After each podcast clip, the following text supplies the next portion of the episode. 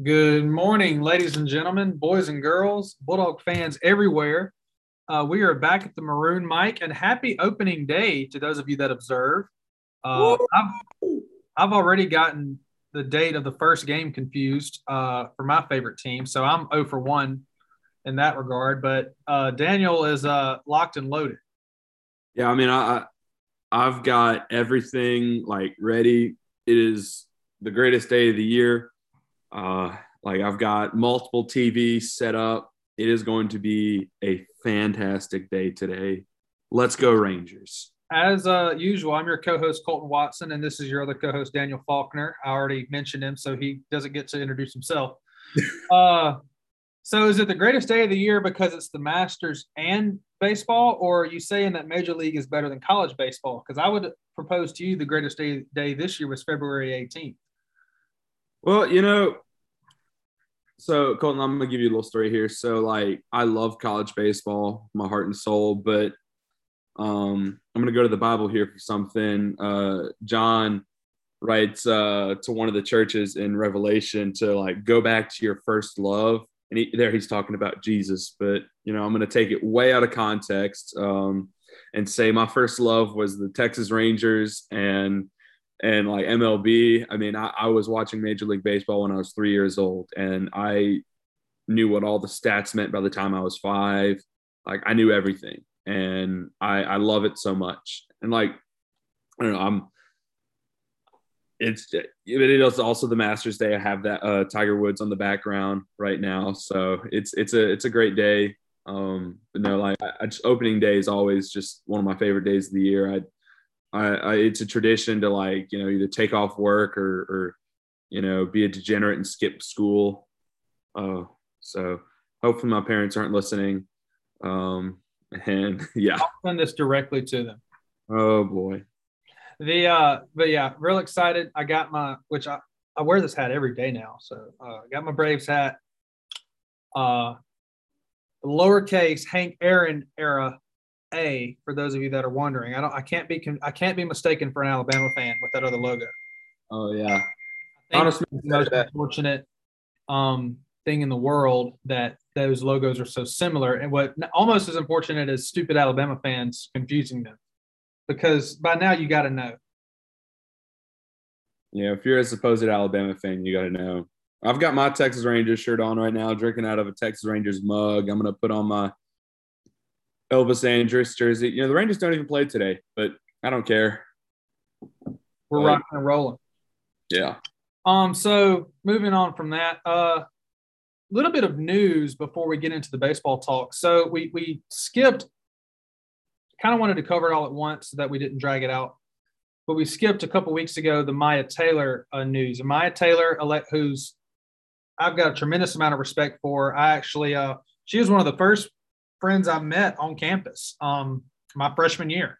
And I had to help her and Chloe Bibby get to where the Perry was because despite being here all summer for workouts, they did not know where the Perry was. They were just used to the Union and Templeton. And they were like, we want to eat at the Perry one time. I was like, well, here you go. So that's how we met. Then I became a manager and, and Maya, you know, redshirted that year, did whatever. I have a tremendous amount of respect for Maya. She's a heck of a basketball player, a heck of a student athlete and a leader. She's very eloquent, uh, soft spoken most of the time, but is still a, a, a feisty by the way she plays and a, a, strong leader. She has moved on. She's gonna uh, probably pers- uh, in pursuit of you know whatever graduate degree she needs. It'll be her sixth year of school because um, she, like I said, I'm in my fifth year and we came in the same time, so it's easy for me to keep up with. But uh, she sat behind two of the greatest point guards in Mississippi State women's basketball history, in Morgan Williams and Jazzmun Holmes. And if you just look at the assist to turnover ratio of both of those players, you'll see why you know, they're one of the best, some of the best. Of course, Morgan Williams still holds the school record for free throw percentage. Um, and then she became one of the best po- uh, point guards herself that we've had. So I was really excited for her, and I hope that uh, she finds greener pastures and can thrive wherever she's at. The good news, you know, that's a little bit of poor news, but we're still excited for Maya. But the good news is that Anastasia Hayes, our leading scorer and all SEC performer last year, has decided to stay another year.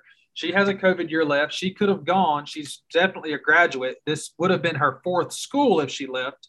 So you did kind of think you had a good chance to keep her. You know, she started at Tennessee, then went to Middle Tennessee State. Now her and her two sisters are both here, and of course her youngest sister redshirted last year again. I think that's her two red shirts, and I, I guess if one of those is a medical red shirt, she, it doesn't count But whatever. But Annie Hayes is here. She'll be back, and that is a huge, huge piece. When you return Jessika Carter next year, her, making her comeback, uh, hopefully she'll be good to go. Danae Carter will be back. Um, Jerkaila Jordan will be a major contributor. I think between Jerkaila Jordan, Anastasia Hayes, and uh, Aislinn Hayes and Jessika Carter, you've got four really, really good pieces. And then not to mention, I already said Danae Carter uh, and even Charlotte Kohl be really, really good for uh, this team next year. So excited. Sam Purcell has uh, answered one big question mark. And alongside of that, he's already hired two assistant uh, head coaches, and that's been official. I'm actually going to let's see. Should we should we name those real quick? Let me put those up before I get too carried away here. I don't, I don't want to. I wasn't even planning on putting that in our notes today, but now I've. Well, there we go. I'm gonna pull this up. Corey Irvin. Corey Irvin comes from Illinois, I believe she is going to be an assistant coach. And then we also hired an, an athletic director for women's basketball. I don't know exactly what that title means. I think it's kind of similar to what uh, Dave Emmerich does for football. Yeah, that's Joy Williams. She's assistant AD, and she comes from. Let me keep going. I think in the ACC somewhere. I think so. Yeah. I'm looking through Robbie Faulk's tweets, and now I have to get through the entire basketball uh, baseball game to get to where. Maybe I should just go back up and, and click on the press release. I'm sorry, this is terrible radio for y'all right now. Well, I'll, I'll fill it in. You know, um, I was thinking, um, we hired one assistant coach from Virginia. Was that for men or women's basketball? Men's. Men's okay. I wasn't sure if that was Jans or Purcell. I mean, at Clemson. Joy Williams was at Clemson, and then uh, uh, Corey was at Illinois. There we go. So we got two, and and for those y'all wondering, Corey Irvin, that's a, a woman as assistant coach. Good to have uh, some. You got some ladies on the department, of course, just ladies basketball. I don't. I think if it's all dudes in there, you kind of have a little bit of a disconnect. Um, so the head coach is Sam Purcell. You got Corey Irvin and uh, Joy Williams. These are my here's my gendered language again. But yeah, you you go ahead and keep going. I mean, yeah. Um, I think I think Purcell's got a lot to work with already. You know, like a lot of great talent to work with. And I think last year a lot of our problems came uh, from not having a an established big in the middle. Right, Jess Carter, oh, yeah. Carter was out for the year and that's where a lot of our problems came from, right? Danae Carter was becoming that player until she tore ACL. And then Charlotte Kohl started to become that player. I mean, you saw like the, the amount of reps that they kept on getting under um wow, did I already forget his name? Doug Novak. Novak. I, how did I, I, I saw him yesterday at Dave's. He was there having a good time. Wow yeah, under Novak, like with him, they, they're they're both getting better, and so now having like the established like heir to Teaira McCowan back, like it it, I, I think it's going to be a lot of fun to watch the women's team next year. They're they're definitely like. Well, they've gone so even if Jessika Carter played all of this year, and was still back next year, you'd be excited about that, but you wouldn't have depth. Just Danae Carter would have barely played. Charlotte Kohl might not have played at all. That is true.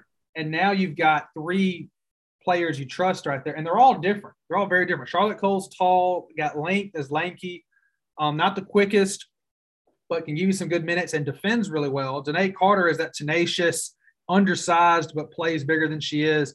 And Jessika Carter is just a classic big. She can stretch the floor a little bit. She can do the post move. She's got uh, the width and the length and the height. It's in all, all three dimensions. So it looks like the suffering that we kind of went through this year is going to just be we're going to be all the better for it next year because you develop those pieces. Now that said, Danae Carter tore ACL in February.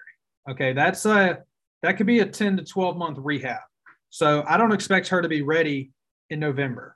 I mean, maybe by SEC play she's ready, but still, that's she. We're better for her having had having had that experience this year than we would have been. So sorry about that. Uh, I, I wasn't even going to mention the coaching hires, and then I did, and then I, I, didn't feel right to mention them, and then not give those uh, ladies the credit uh, to be named. We are moving on to baseball, and man, uh, we say that chicks dig the long ball, and if that's so, uh, they're beating them down with a stick at the Mississippi State dugout because six home runs against UT Martin on Tuesday.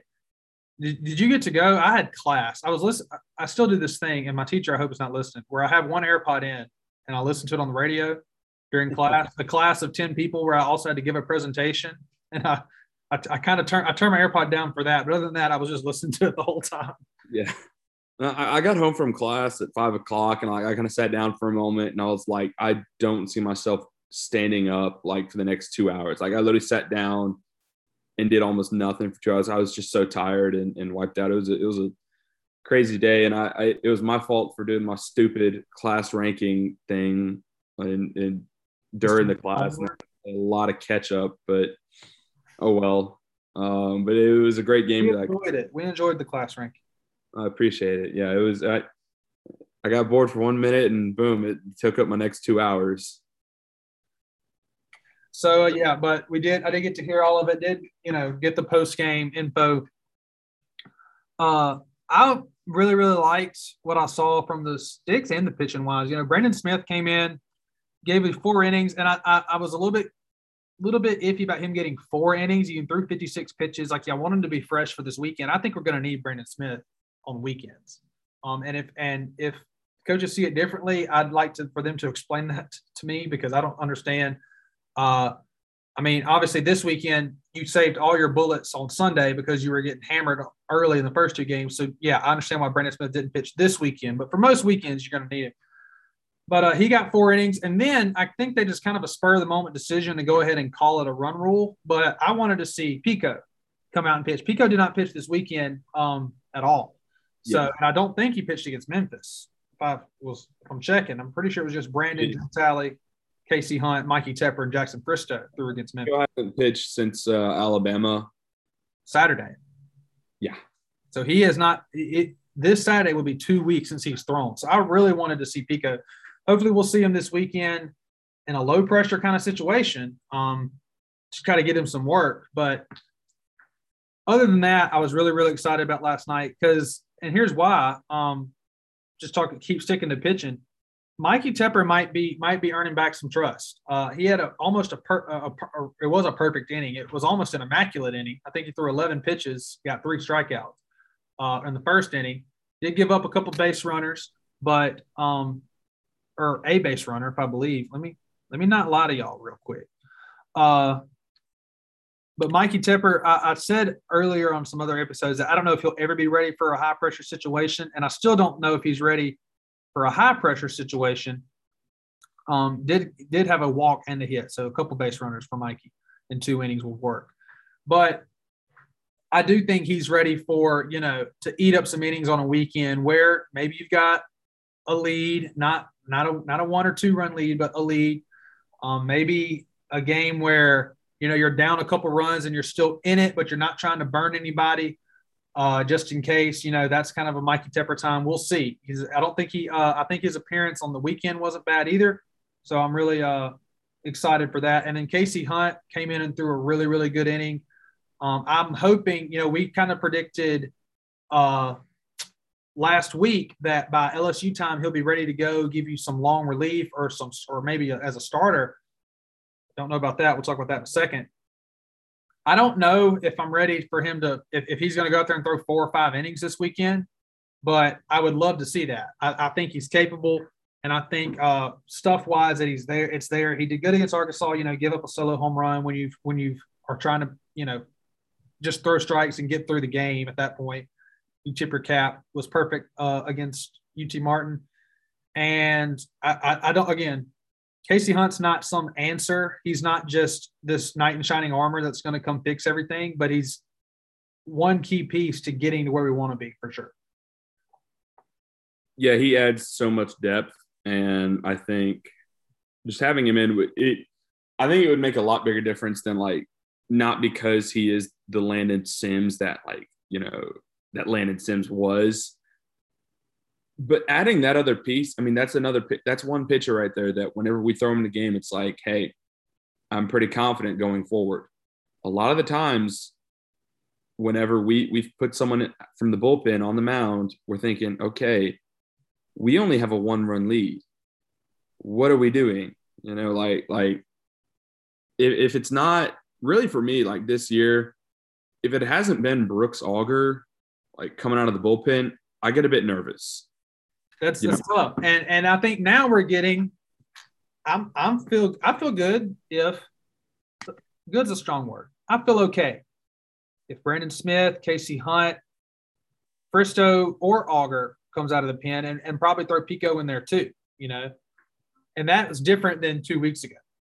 Um, and and part of that is is how good can you feel when you know what you've got. I mean, I'm never going to feel as good as I'm, I'm, I'm not even going to go with the, the Landon Sims route. We have nobody in that same stratosphere, but I'm not going to feel as good as, you know, y'all remember Jerry Liebelt in 2019 or Cole Gordon? Like, I don't, I, we don't have anybody like that even, but we do have, I feel a lot better about the bullpen than I did 10 days ago. I feel a lot better than I, I did about the bullpen this time last week. Yeah. Because against, even against Alabama, the games that we won, the bullpen almost blew it, you know?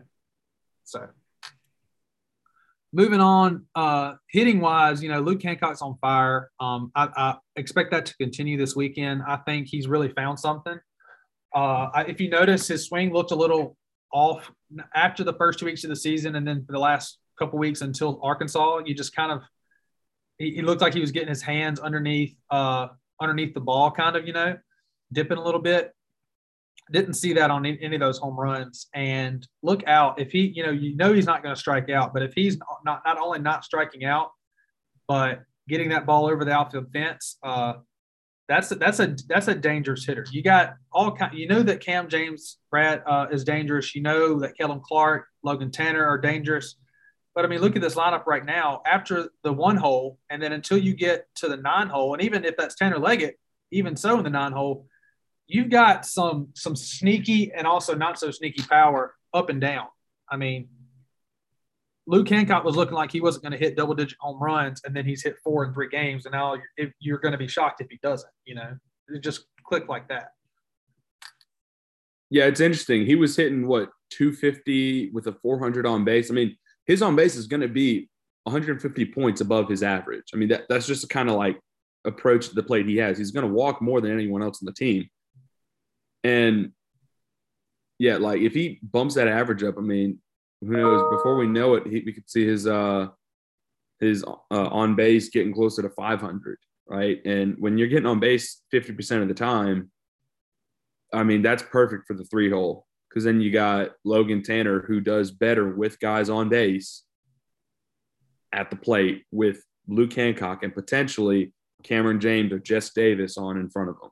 And I, I think this little Luke resurgence here because we, we didn't know. I, I noticed we didn't know entirely what to do with the three hole.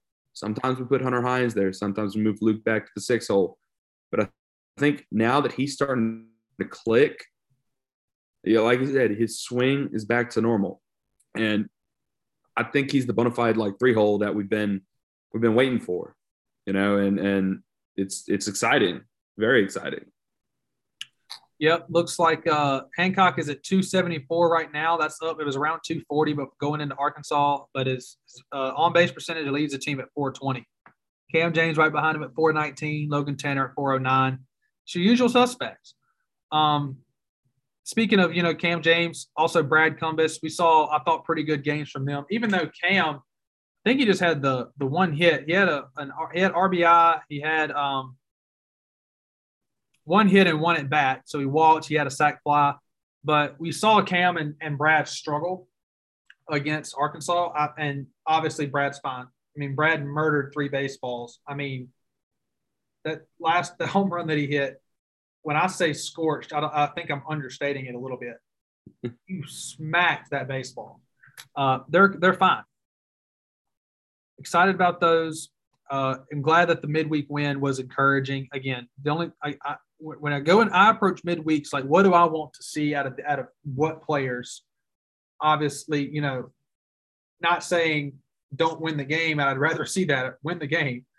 But assuming you win the game, what are we going to see? Uh, and and I saw my, what do I want to see, and I hit most of those goals. I wanted to see KC Hunt pitch. I wanted to see clean innings, no walks. We had one walk all game, and it was by Mikey Tepper. Love to see that. Uh, the only thing I, I, lacked was, you know, what I would have loved is Andrew Wallen to come out there and throw three innings of, of perfect baseball, and then all of a sudden, you know, we're going we're going back to Omaha. But uh, that that's being a little bit too wishful thinking, a little too much wishful thinking there. I didn't want to see Pico pitch, and I think he would have if we hadn't called the game. Yeah. I mean, oh, keep going. I was just gonna say, like, I'm right there with you. I mean, if if we figure out our pitching, yeah, we're gonna get into uh, extremely optimistic mode, and you know, our our our shows are gonna go from the almost I won't say doom and gloom that we had last few weeks, but almost I mean, we're still we're still at the level of a tournament team at the moment. But like we'd go from almost that doom and gloom compared to what we're used to to, oh my God, we're going back to back, and we'll see about that. But yeah, you can go ahead with what you're going to say.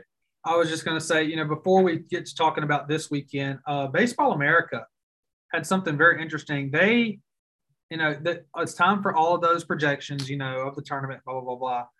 And if you know those of us that like Daniel and I uh, do, those of us that are with CWS 247 and that kind of affiliate, you know, we're writing articles, we're doing podcasts, we're doing the baseball version of college game day now. Tune in. You'll see that all over our Twitters if you're looking at it. And I'll probably need to retweet it on the podcast Twitter even. Um, but Baseball America is not our favorite publication. And I, I don't like to complain about them too much because I think all rankings are dumb. And, and I know that they, they literally, especially those early rankings where you can't tell much anyway, they are going to say something sensational to get clicks. I mean, that's, that's, that's the point. That's journal. That's journalism today. And it's sad, but that's the way it is. But I did take issue with they've got us as the last at-large team in the tournament the as in everybody that makes the tournament behind us is going to be an auto bid that wouldn't have made it without winning the conference tournament. I think that's a little bit disingenuous. And I guess they're predicting us to lose a lot of games, but I don't think we're the last team in the tournament right now, right this second. Uh, and I definitely don't think that we're going to, uh, you know, if you've looked at the past couple of weeks with Arkansas, you beat Alabama. It looks like the season's only going to stay the same or get better. I don't think we're going to get worse than we were during that stretch where we lose to Long Beach State, you lose a game to Northern Kentucky, you lose to Southern Miss, you lose a game to some games to Tulane. That whole that little stretch right there, I think was the floor. We're going to be somewhere in between that and our ceiling from that here on out. I don't. I just don't think that the last at-large team is where we are as a program yeah, Baseball America says a lot of ridiculous stuff. The one thing I'll give them credit for is they were right about Virginia all year. Props to them for that. They had them at number four to start the season, and they are like a top five team right now. But other than that, they say a lot of dumb stuff that's just not worth, not really worth paying attention to. But it's like you said, they do that for the clicks. But you know, at CWS two four seven, we watch the games. Um, but like accurate poll every week it's an accurate poll, and I you have multiple people. You see where the votes are, and I, I think I know. I know when I submit my poll, it's always like, you know, I can't watch every single game because like I'm watching Mississippi State 1st mm-hmm. But like I know my poll's not the best, but like everyone's polls put together is a great poll. It's a great poll. Uh, I think it's really good. But yeah, so um, you want to talk about the the rotation? Oh yeah. So it uh is it time? Are we making? Or so let's just kind of recap. Preston Johnson, four innings, seven runs last week. Parker Stinnett, less than two innings, four runs. Um, Cade Smith looks good, just two runs through uh, five innings.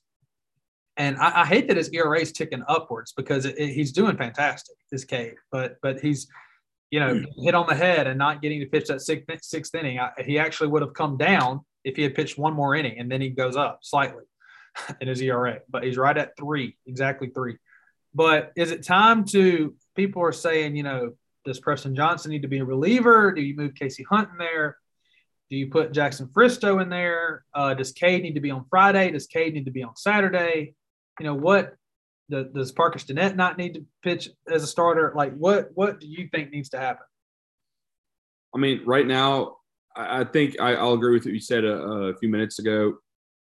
KC Hunt's not yet ready to be back to like the multiple innings, like you know, four or five innings. But I do want to see him multiple innings this weekend, preferably like with a in a tight game. I, th- I think we'll learn a lot about him. I think this weekend just based on circumstance, I think we have to ride with the same rotation. It is possible, possible. I know we had one person suggest um, moving Cade to Saturday and Brandon to Sunday. That is possible. I mean, assuming Cade is like all patched up and good to go. And With, then, you know, he took a shot on the head. Everybody, all indications that he's totally fine. Yeah. Uh, and Brandon, I mean, he pitched on Tuesday and he only threw 56. So that is another possibility, right? And, you know, Parker, yeah, it was a rough outing on on Saturday last week.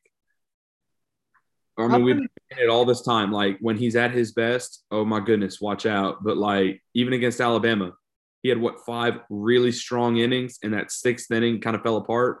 Mm-hmm here's here's the thing now with me. So I'm I'm I'm in favor of keeping it the way it is. Maybe you shuffle some some the pieces around in terms of what day they throw. Uh, you know, Cade has to go or has to move a day up next week because it's Thursday, Friday, Saturday anyway. I heard, you know, maybe just go ahead and move him to Saturday this week so that he'll be on track um, next week. And he only threw he threw less than 90 on uh, Sunday. I don't hate that idea. Here's my thing. I believe Parker has pitched a lot better at home. For for number one, uh, he even pitched good against, uh, against Texas Tech in Biloxi, but that was kind of a home like environment. Uh, give Parker Stinnett a couple weeks to figure it out. You got two home stands in a row, and then if he if you run into trouble this week, then you can start to try to make a change next week. But here's here's my thing about that. With Brandon Smith, Jackson Fristoe, Brooks Auger, Pico Kohn, even um, Mikey Tepper. Jack Walker had a product, some productive innings. You feel like you can afford to have a quick hook now. Used to, and this was the case on Friday with Preston Johnson. If they give up a bunch of runs, you just got to leave them in there and just let them chew up innings and, and play for the next game.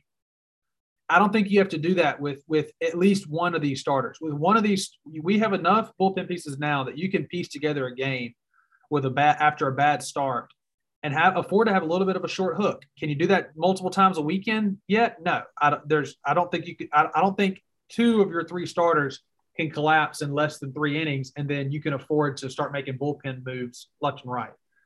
But if Preston if Preston Johnson's game on Saturday, or excuse me, on Friday, was the exception and not the rule, you can afford to be a little bit less patient with Parker. So keep Parker where he's at. Um, again, if you move him on the days, I don't know how much of a difference it makes. Doesn't bother me. Does it? I'm not going to talk about that too much. I, I think it's apples, or excuse me, it's uh, six one way, half dozen the other. Almost said apples to oranges. That would be the wrong turn of phrase.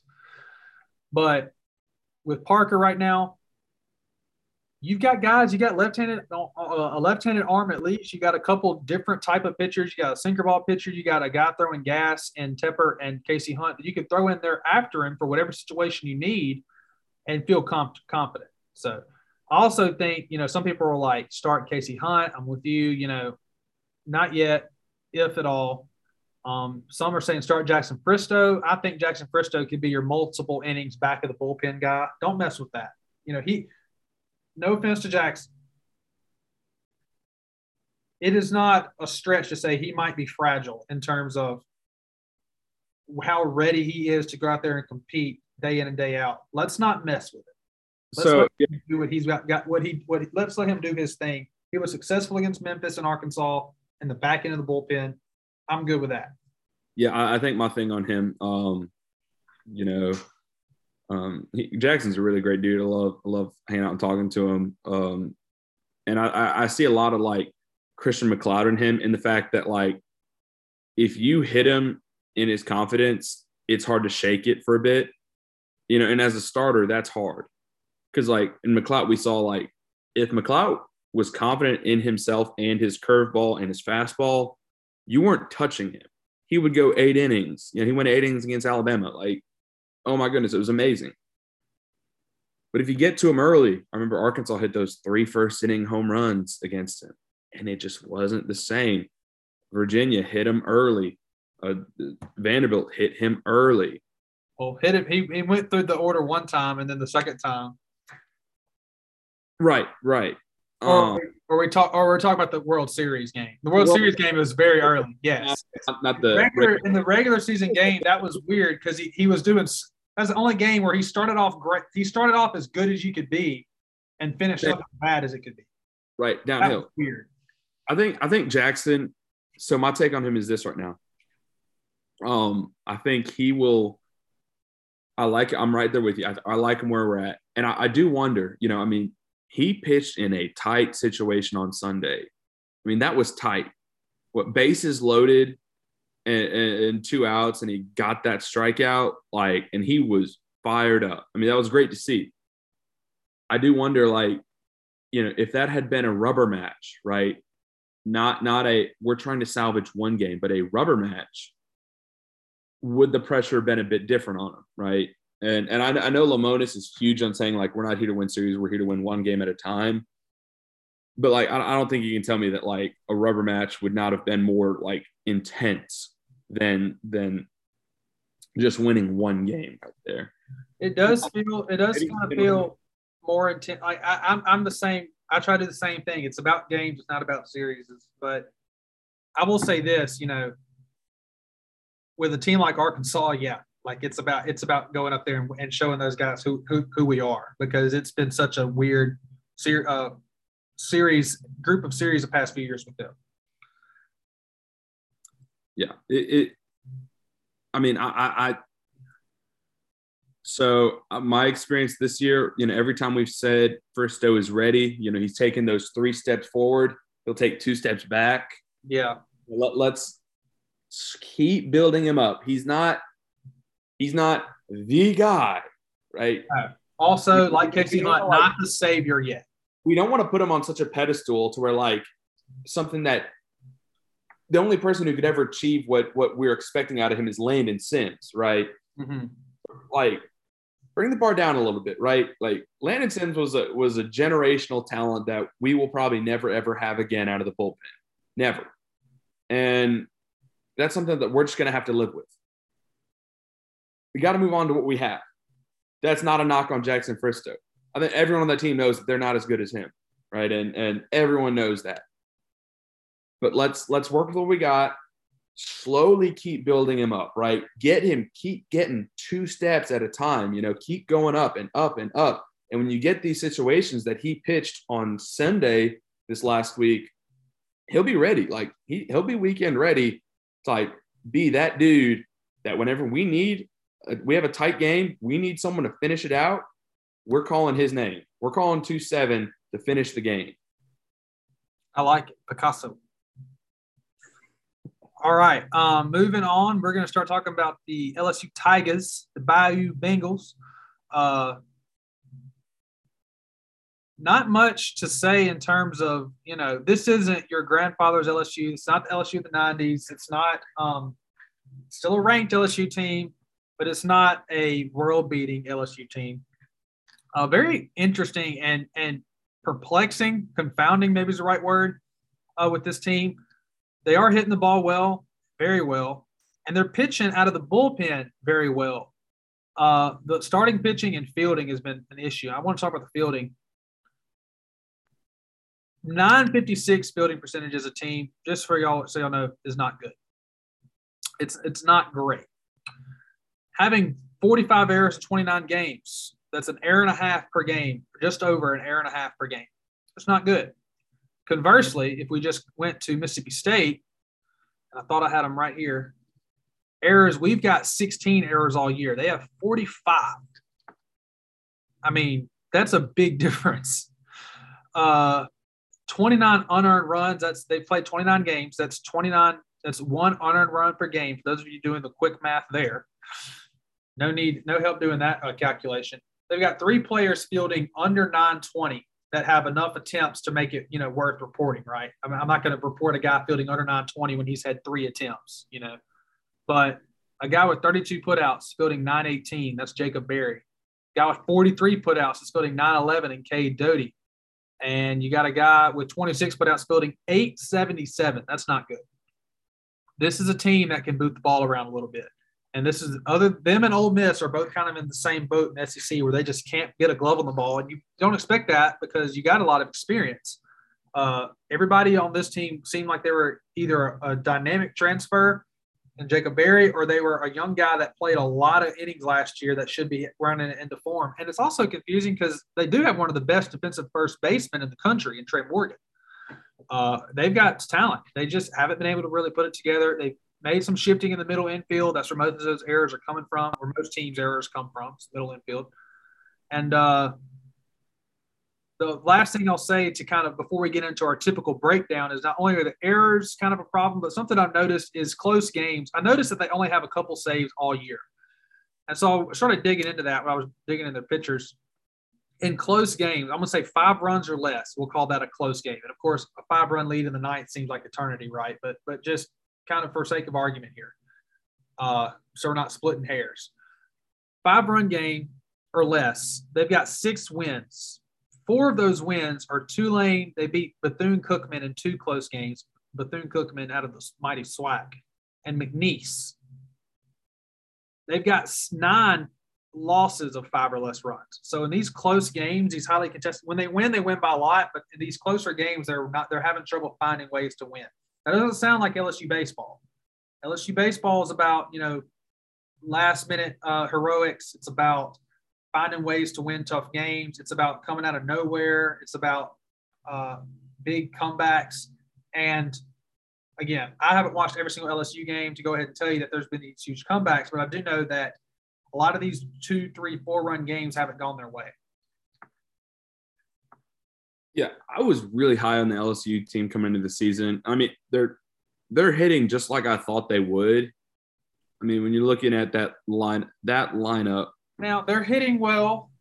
They hit great at Florida. They are playing in a softball park at Alex Box. Yeah, it, it's a very small part, but still, I mean, like I, I can't take away from like everything they've done. They I looked at that lineup preseason. I said I said they were going to be the best lineup in college baseball, and they're not entirely letting me down on that statement.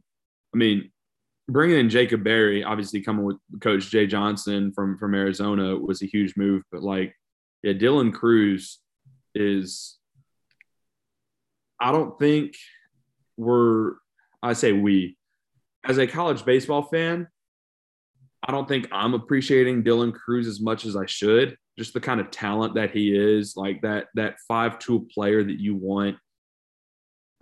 I mean, he's. I, am not going to say he's just sophomore because I mean he's playing very well, and and you know got more experienced guys like Cade Doughty, but then also Tre' Morgan, another almost generational talent.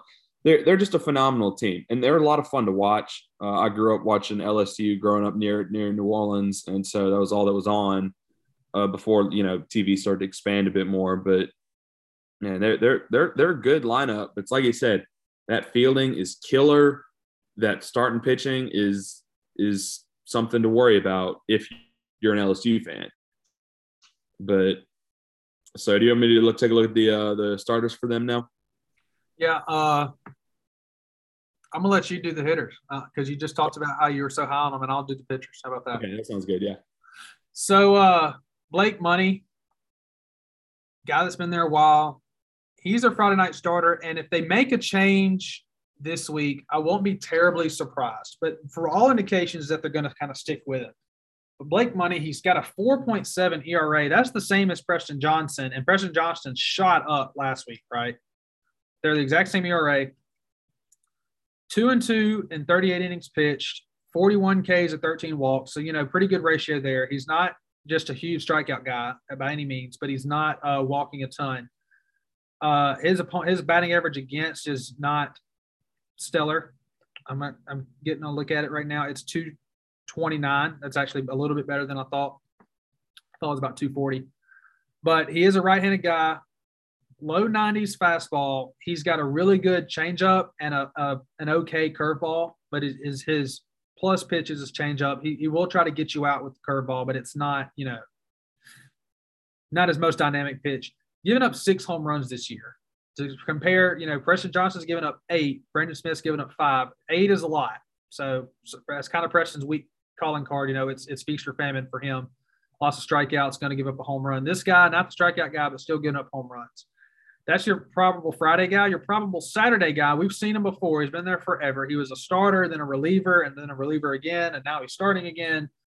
Ma'Khail Hilliard, or McHale, 4.34 ERA, so not lighting the woods on fire either. 3 and 0 though in 29 innings pitched, less innings than anybody uh, than um, Blake Money. 28 to 5 is his Ks to walks ratio. So if you remember, you know, this is that guy. Remember in the SEC tournament a few years ago, um, we faced him before.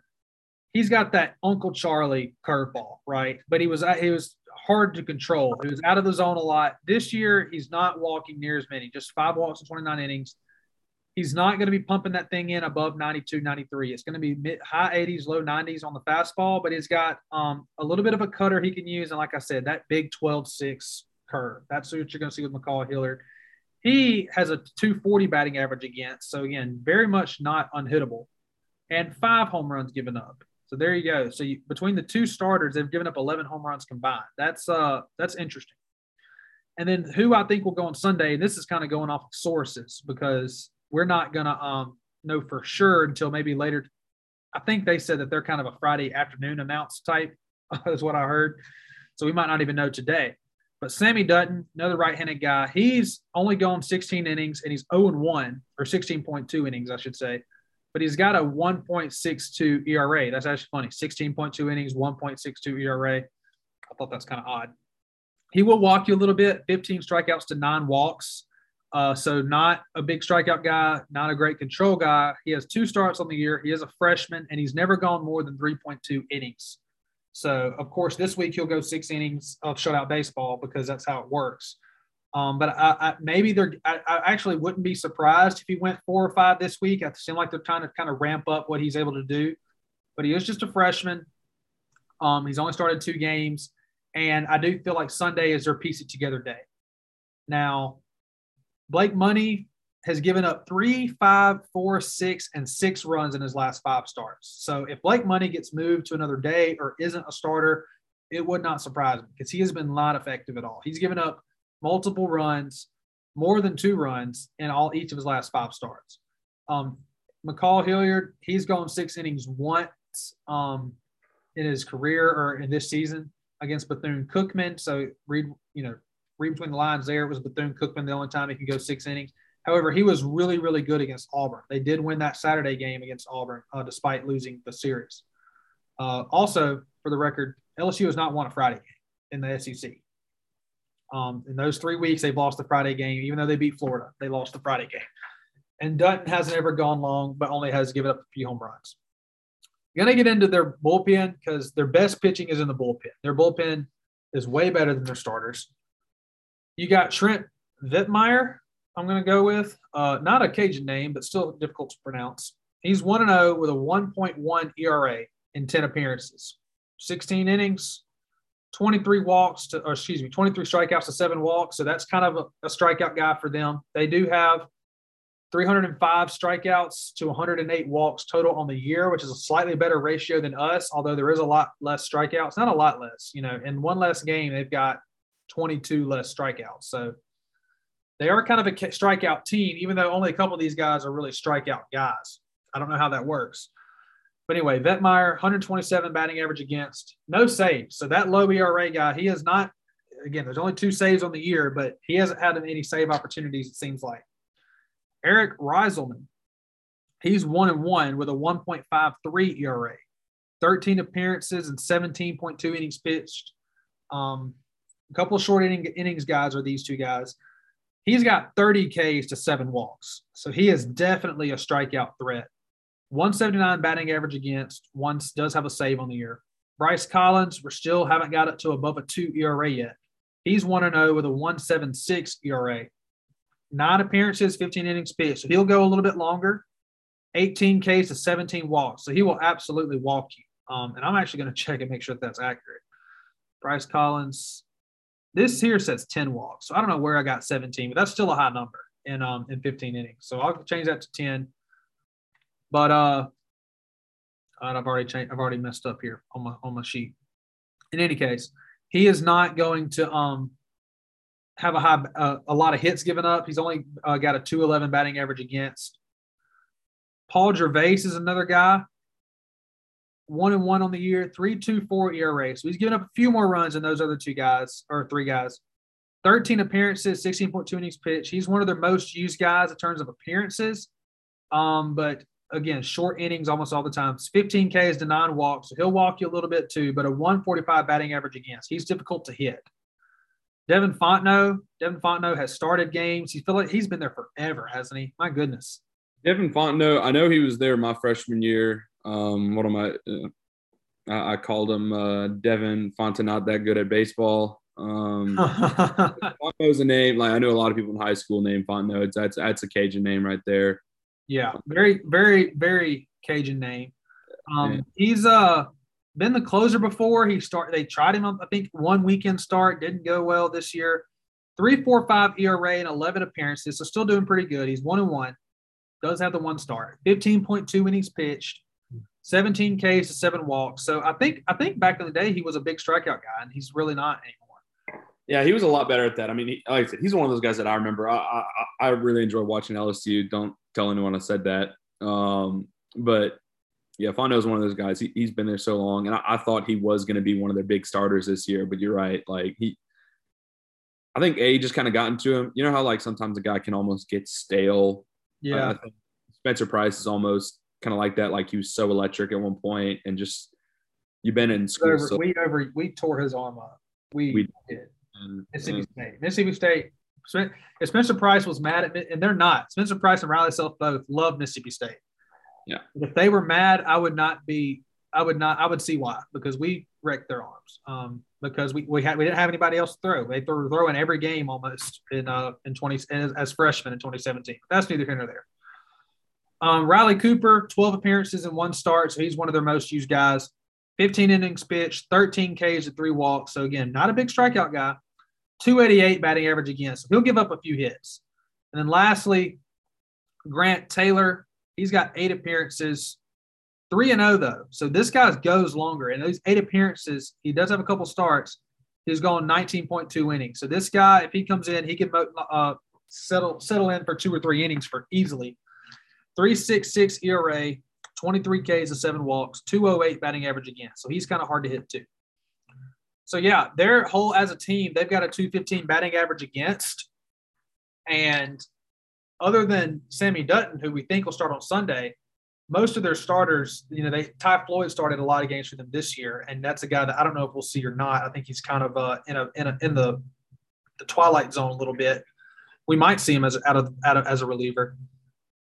Their bullpen is the reason why their batting average against is so low as a team. Again, 215. Because their starters, Blake Money, Ma'Khail Hilliard, they are, are second and first and second in total innings. Those guys have been hit. Um, so again, you got to kind of get a lead early against these guys. On offense, though, Daniel. Yep, they're uh, they're going to say the same thing about us, I think, and um,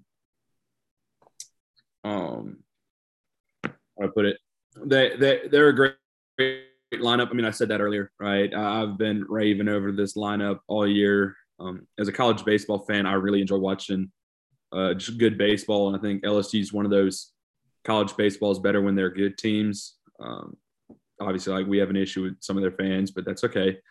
Uh, but like comparing our lineups, I mean, we're batting 270, 54 home runs. They're batting 307 with 51 home runs. Um, they're scoring just over one more run than us per game. Uh, they're they have 9.1 to our 7.9, and we're striking out a little bit like not not way more. We're 8.1 per game, 7.6 per game and we're walking almost exactly the same 5.13 for both of us walks per game so we're like very very similar lineups i'd say you know obviously they're better hitting like they're they they're 30 point, they're 37 points above us in batting average. That's why they're scoring more runs because we're walking the same way. And so when you're looking at it, I mean, the the the guys that everyone knows about, Jacob Berry, picked to win uh, SEC Player of the Year. Dylan Crews also picked to win SEC Player of the Year. Two of the best guys in the conference. I mean, they they're phenomenal. Jacob Berry's hitting 371 with nine home runs and 30 RBI right now. He doesn't strike out much at all. I mean, he is a stellar hitter. LSU is lucky to have him. Dylan Crews, 342 with eight home runs and 33 runs batted in. Another one of those stellar players that like they need to appreciate very much. I mean, like it, it the, the lineup here just it, it's insane. Like we we do have our work cut out for us in our pitching here this weekend. Uh, then Cade Doughty hitting 365 with seven home runs, also with 32 runs driven. In. That's three guys right there with 30 runs driven in. Correct me if I'm wrong, but we just have two, right? Kellerman and Logan Tanner. Hunter Hines and Logan Tanner. RBIs right now. Kellum has 28. So Hunter Hines and Logan Tanner have have 32, 30 and 32 respectively. Okay. Okay. So, you know, they got three guys there with with with 30 RBIs. Four. Four. Never mind. I'm gonna pull up theirs. I got theirs right. Here. They have uh, Joe Bert. Joe Bert. I, I never figured out how to pronounce it. Joe Bear. Yeah. 320 with 10 home runs and 38 runs batted in. Four guys above 30 RBI. Like they, they score runs. That's what this team does. And uh the, in the words of Jared Carrabis, uh, this lineup uh, does things. I'm not going to finish that statement. I mean, you Braves fans know, you Braves fan know what I'm talking about. Uh, and then another phenomenal, phenomenal player, Tre' Morgan, best first baseman in the SEC, right? Uh, 331, two home runs, and 24 RBI.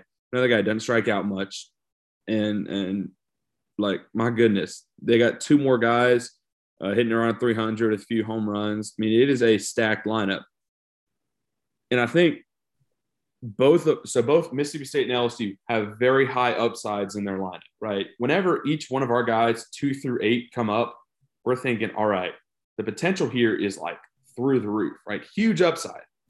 What are what are we gonna do, right? Like hit a home run or strike out. Like the thing is, LSU up to this point has been living up to that upside, where they have so many different guys hitting at extreme levels if each one of our guys in that lineup starts to click and get better and better as we go, we're going to be just on that same level, right? Because we keep saying this all year long. Our guys can like get it, if they can just get it going in a row, like one after another, like stack hits upon hits upon hits, we're going to be just fine. And that's what LSU's been able to do this year. They, have been able to get get on base, get a lot of hits, and score nine runs a game. I mean, the only reason we're not at that level is because we have games like, you know, last Friday we just put up two runs. I mean, uh, what sun Saturday we put up five runs. Like some teams were able Alabama Sunday, two runs. I mean, we we've got to be be able to like stack those hits on top of each other to take advantage of the pitching. And like this weekend, we have to do that on Friday night against Blake Money or, or Hilliard or whoever it is going to be on that mound. Got to be able to get out there and just hit them early, hit them early, and we'll be in a good spot. So uh, that's enough of my little hitting talk. I, I, I do think this weekend has huge, huge potential for a just bats galore. If you love hitting, watch Mississippi State and LSU this weekend. Or if you're a Mississippi State fan, which I guess that's the reason you're listening to us talk right now, watch the game, the games this weekend. It is going to be big time. But that kind of gets us to our uh, our keys to the game for the weekend. Yeah. I'll, I'll start with mine real quick. I mean, don't give them free passes. Um, you know, like don't don't walk guys. Obviously, that means like what's our rotation going to look like? I don't know. Like that's why I'm not paid to be the coach because uh, I'm not I'm not that smart. You know, like I, I know baseball a lot, but I'm not I'm not as good as our coaches. I, I know that, and I trust them very well. But I really hope that our guys find a way to to you know not give free passes, test their defense. They're only they're only fielding 95%. Like test that defense. Make them make errors. get their pitchers unearned runs. Let's tack on those runs and make them pay for it. Um, so that's that's my little key to the game right there. Yeah, I'm I'm gonna be right there with you. There's one major key. If there's you boiling if you're boiling this down to one thing, it's free passes. Don't walk batters, don't hit batters, don't boot the ball around. Because they're gonna they're gonna, you know, I, I showed you some of those walk guys. None of those guys just have an absurdly few amount of walks. Okay. They're gonna give you a few walks. All right. They've got 108 on the year. I mean, that's not just a really low number. They're gonna give you a couple errors too, hopefully. You cannot you I would almost say just walk you like your normal amount and not what you did against Arkansas. And that goes a long way. But if you can keep it even lower than that, just like I said, one walk against UT Martin, that's kind of the stuff I'm looking at. It Brandon Smith some innings because he's not going to walk people. You know, um, we're not going to lose LSU if they hit a couple solo home runs. I don't think we need to be scared uh, for them to hit a couple solo home runs. You know, obviously, if it's tied up in the ninth inning or something, yeah, don't groove one. But if the second or third inning, if, if there's nobody on base, attack those hitters. Okay. I think offensively, you got to be patient with Dutton. Uh, but for the other starters, you know, they give up some hits. They're not going to walk you too much. So uh, I think Hilliard's probably the best in terms of how many innings he has and walks. That's probably the best guys as far as not walking guys. So go up there looking to swing. I mean, go up there aggressive against everybody except, again, the Sunday guy. He will walk you a decent bit. So maybe be a little bit more patient with him. But I think another good thing that you're going to uh, want to do, like you said, you mentioned hitting the ball on the ground. I think you're going to want to get, you know, Cam James, Leggett, Forsythe, McGowan, you know, Jess Davis, Braylon Skinner, all those guys involved in some bunt, some hit and run, and some steal situations because they really haven't are having trouble fielding right now. Uh, Tanner Leggett laid down a bunt that should have should have been a bunt for a base hit. I think they went back and changed it to a bunt for a base hit, but it was definitely a sack bunt that resulted in an error and a two base error that scored a run uh, against UT Martin. He's got you a few bunts. I think Lane Forsythe is capable of doing that too. A, a, little bit more of that small ball aggressiveness to me could come in handy in in, in putting pressure on that defense. And even if you're not bunting, square square around anyway. You know, make them think about it. Make them give them give these fielders a lot to think about. Take aggressive leads, get a big secondary lead. Those types of little things. You know, tag up, be looking to tag up, you know, like get tagged up from first base the other day. Those kinds of things that make them make fielders nervous. Uh, and I think the last big key is your our starters have to be better than theirs. That's just no doubt about it. If it if it is Johnson, Stinnett, and Smith, those guys have to come in for five or six innings and leave with the lead all the all three games um, because their bullpens are gonna their bullpen's gonna be pretty good at buttoning things up. I don't expect us to just tattoo any of these guys out of the pen. I mean, I just named seven guys under a 3.75 ERA. Uh, that that is impressive, and there's more. I, I, only named seven, but they've got more. So uh, they've got a couple of guys that haven't given up hardly any runs at all that I didn't name because of, of just a few appearances. Let's um really attack uh, on their starters and try to let all three of our starters leave with the lead. That's good right there. Yep. Leading into that, I'm going to say that we go two and one. I think a sweep would be huge. I think you get a sweep and you feel like you're you're Mississippi State baseball again. History doesn't tell us that uh, that that's going to happen. History tells us we're going to lose this game because the series because we have haven't won it at home since 2003. That's crazy. You've won more in Baton Rouge than you've won at home against LSU in my lifetime. Uh, that that doesn't even sound right, but um, going to be a tough. I think we can do it uh, two and one, and I think again major key is going to be an unearned run somewhere. Or I know I gave all those keys how the starters have to outplay, but somewhere down the road there's going to be a big bullpen performance that's going to be the difference in a, in a the winner or loss. Yeah, I'm going to go full uh, negative Nancy here uh, and say we we we only take one. Um, I'm going to go with history. I don't want it to be right. I really don't. But just looking at all the teams that we've had in, in years past, I mean, last year's LSU team wasn't that great. They, they found their way into a super regional, and that was big for them uh, based on the talent they had. It was young talent. Now it's more developed talent. And just every single year, it just happens every freaking time. We just go play LSU and they are our kryptonite. My entire life watching Mississippi State baseball, and you know, I guess it's really just since I guess 08 or 09. It's just kryptonite. That's still a long while. Yeah, like it's over 10 years of, of watching us play LSU. And it's just always like, Dad, is this year we're gonna beat LSU? Maybe so. Nope. Like it didn't happen. Last year, like taking that series from them, enormous for the momentum, right? Enormous for momentum and a really big time, uh, big time performance. And like, yeah, I just, I'm, I don't know, like it, I, I'm gonna say we're not maybe in hopes of like reverse psychologying this whole thing around into getting a series win.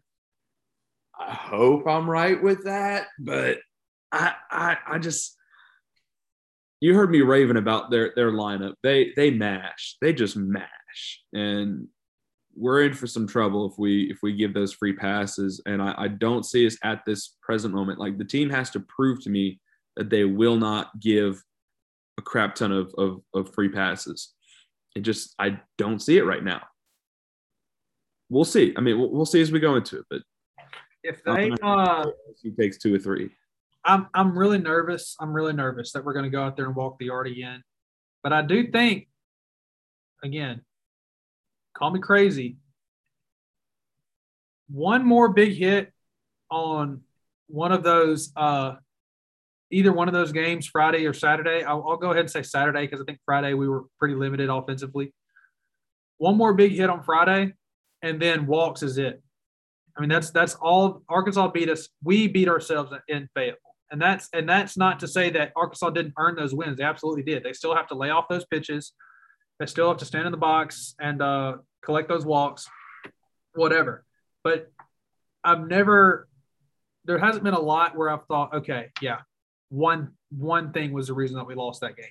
And that I think one thing was the reason we lost the series in Arkansas. Again, you could have hit better that Friday. I think we faced a really good starter, and that's going to happen. Uh, but walks and errors on Saturday, again, if you get, I think Kellum Clark uh, had a sacrifice fly there in the first inning, but if he had hit a ball in the gap and then Parker Stinnett just doesn't walk people, that's a completely different game. So, again, I said one thing. I guess I pointed out a couple things with the errors and stuff like that. We we fixed that one thing though. I like our chances this weekend.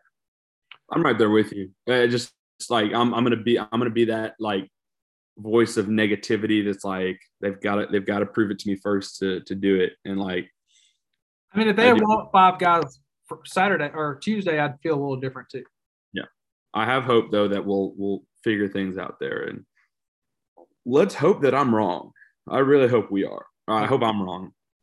All right that's going to do it for today. Uh, we'll be back to recap the series on monday and then i guess our schedule won't change for podcasting next week, but y'all are going to have to tune in quickly because the series will start on Thursday. So if you're trying, if you're used to getting on Friday morning, um, next week you're going to want to find some time to listen to that Thursday afternoon, uh, and maybe we can get it up Wednesday. I'll, I'll, we'll see about it, but I don't anticipate that right now. Uh, and that'll be two weeks in a row that we do that. We'll have a Thursday, Friday, Saturday series, which I hate. I hate it.